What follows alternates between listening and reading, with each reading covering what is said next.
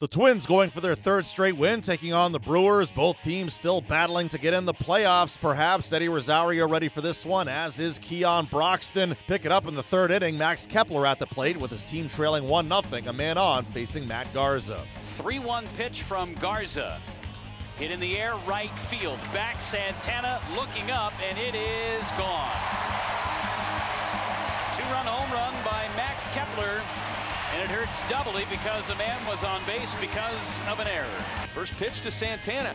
Hard hit ball into the right center field gap. That drops in there. Going to roll all the way to the wall. Arcia scores easily. Santana motoring into second, and the Brewers lead it 3 to 2. Garza's pitch.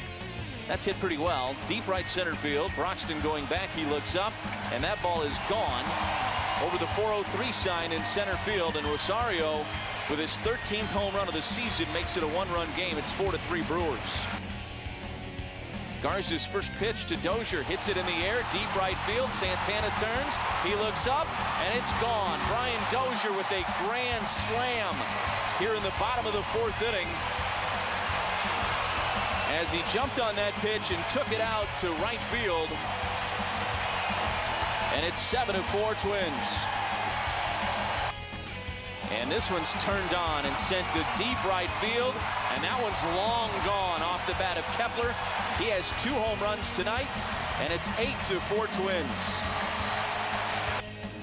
2-0 pitch, and Rosario sends this high in the air, deep right field, and this is way gone. Eddie Rosario with his second home run of the night, and that was a majestic shot out to right field. The Brewers pummeled by the Twins. Manager Craig Counsell spoke after. Up next, the four game home and home series with the Twins shifts to Milwaukee on Wednesday. Brandon Woodruff on the hill.